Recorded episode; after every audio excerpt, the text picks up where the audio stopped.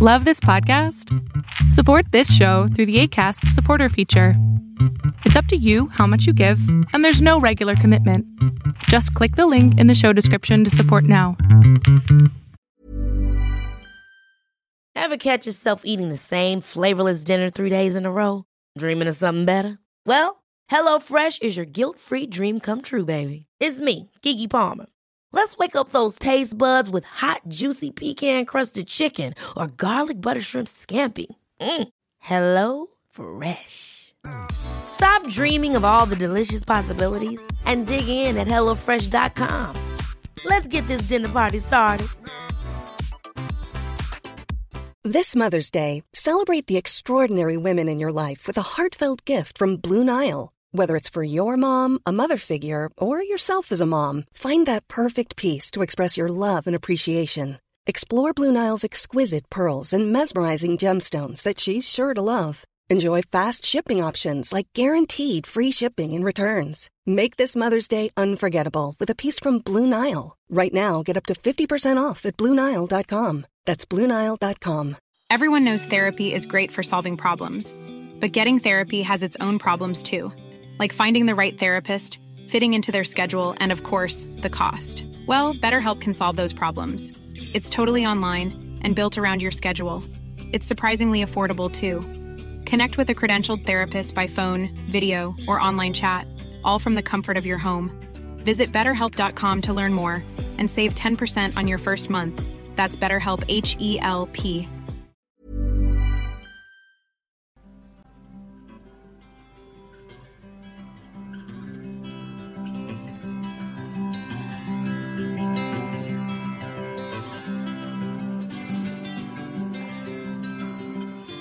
Welcome, everyone, to Beyond Surviving, the safe space for survivors of childhood sexual abuse to receive support, resources, and share their stories. Beyond Surviving is about freedom, healing, connection, and even laughter and fun. Most importantly, it's about letting go of the pain of abuse and finally moving on.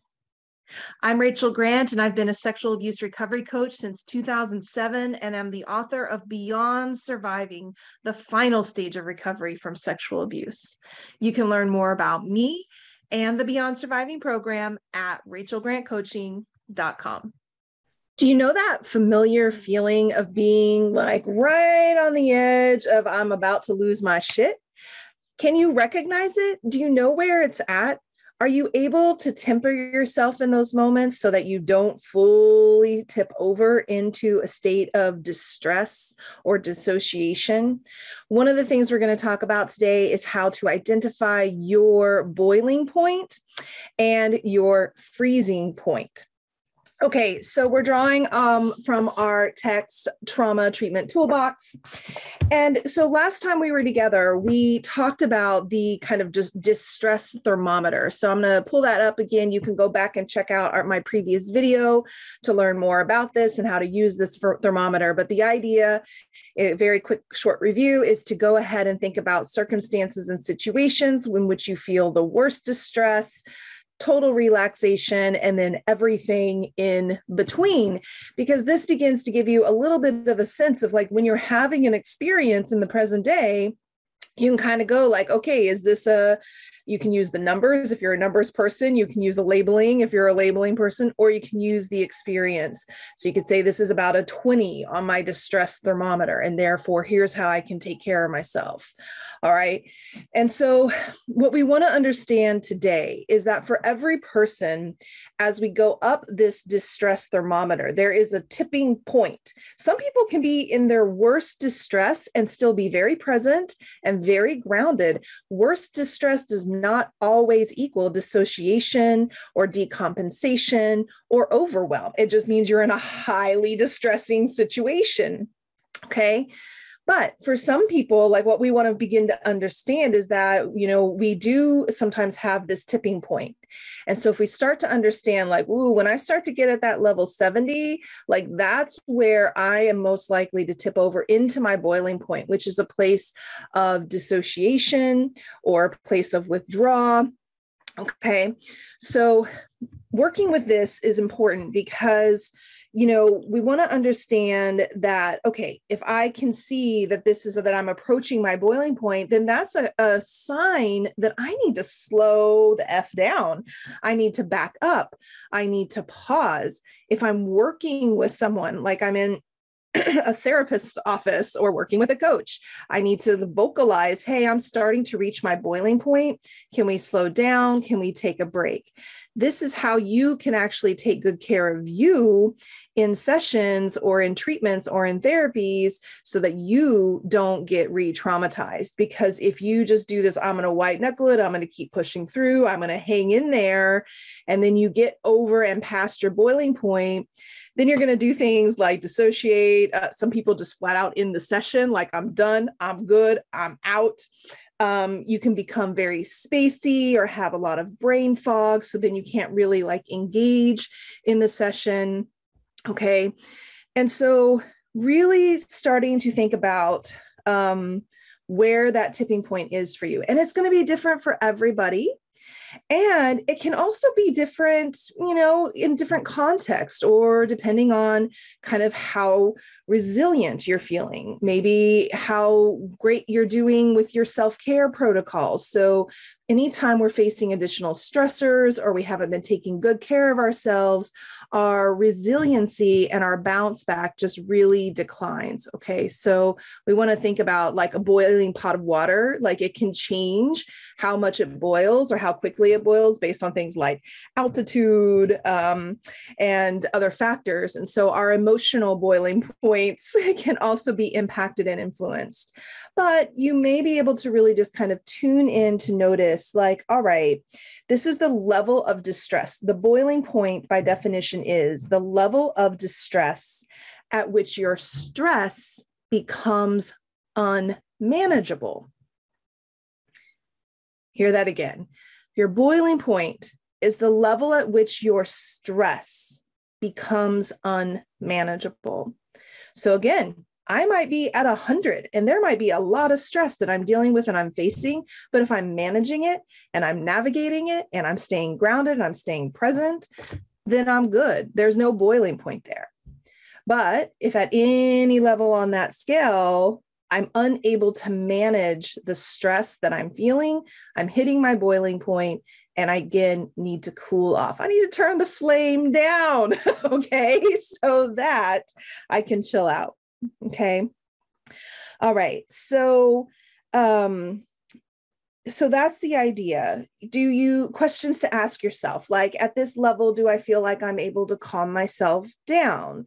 Am I able to like there might be some effort there but I'm able to do it it's that place of like yes i it's not like i have to just ride it out ride out the distress ride out the activation but i'm feeling a sense that i can use an intervention i can do some nervous system regulation in order to calm down and so being able to notice at which point that stops being doable is really helpful it's also about this kind of I think this isn't in the text, but what I would add is like a, a little attunement to yourself. Like, okay, I'm feeling distressed. Does it feel manageable? Yes. Okay, I'm feeling some distress. Okay, it's starting to tip into like maybe not manageable. And as soon as you feel that like hint that this might be turning to a level that's not manageable, just back off. Like, don't keep pressing and pressing and pushing yourself. Like, it's okay to back out of it sooner rather than later. Because once you get to that point of boiling point, like, and you're over into the place of distress, now we're just going to be navigating, managing the um, the compensation behaviors that are now starting to happen, like dissociation and withdrawal, and these sorts of things. Okay. Awesome. Okay. So the other end of this spectrum is what they call the freezing point. I think that languaging for me is a little conflicting because really we often think of like fight, flight, freeze as being a part of the activation process that is happening when we're at high levels of distress. Um, levels of distress that are not manageable. So I'm going to change the languaging here and I'm going to use a term that I saw the other day, which I really liked, which was called stress laxing. okay, instead of relaxing, you're stress laxing.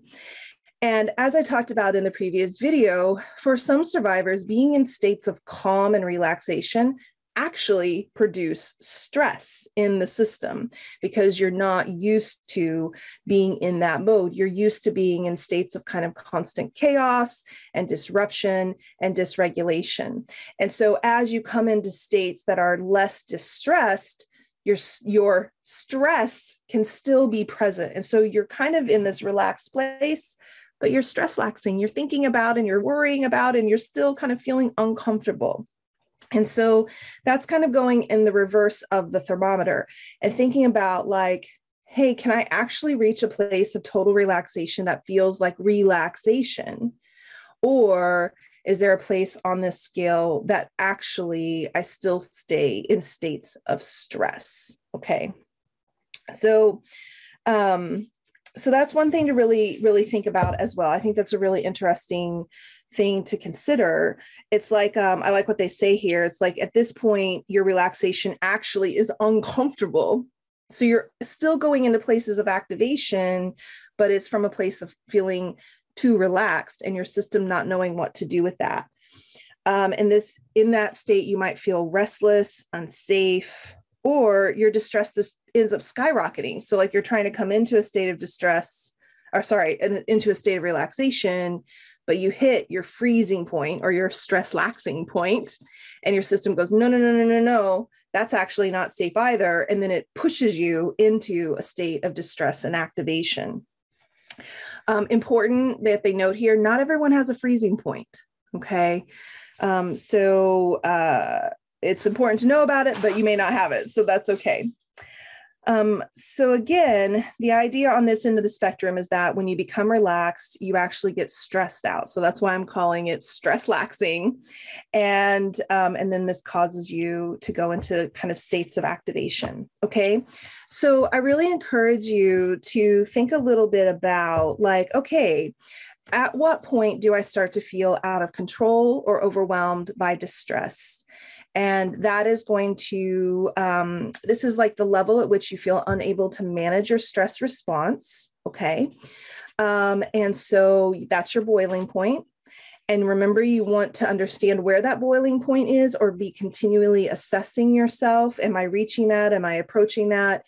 And before you get to that boiling point, to ask for a pause or to step out of it or to slow down and when you're in this eh, same idea when you're going into the place of relaxation noticing when you're starting to feel uncomfortable and and also backing out of that. Like maybe i don't want to go that deep into that meditation or into that relaxation response process particularly in somatic strategies that are often all very much about getting you like into a state of zen and into your body. You might actually need to slow that down and not try to reach the deepest level of relaxation but really stay just a step up from that so that your system doesn't go into activation and of course there may be there's room there right for titrating and pendulation. So that was in a previous video as well. So you might want to expand your capacity and make you know teach your system that being relaxed is safe. I remember definitely this process for myself that being just still and quiet and calm was really uncomfortable and really hard to do. I couldn't really last for more than like a few minutes. And then I had to hop off the couch and go get busy doing something. Um, and so, of course, through time and practice and using interventions and strategies and mindfulness, I've been able to expand my capacity to enter into deep states of relaxation and to really reap the benefits and the rewards of that um, and do much less stress laxing these days. Okay. So experiment with that. Check it out. If you have questions, let me know. Would love to hear from you. What are you noticing as you're taking all of this in? What's showing up for you? And as always, if I can be a support to you in your journey, I'm here. Reach out.